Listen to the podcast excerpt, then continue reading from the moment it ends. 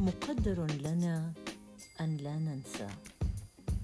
نرتبط بأشخاص بقلوبنا بعقولنا ولكن الأنكى من ذلك بأرواحنا.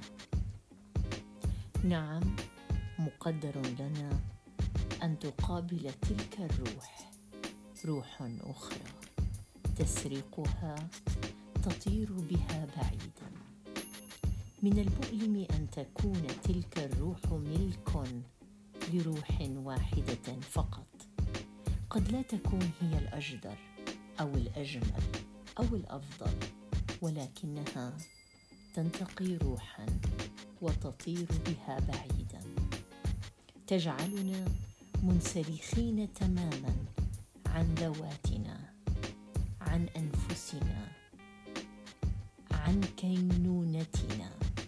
سنحب بقلوبنا بعقولنا كثيرا من الأشخاص.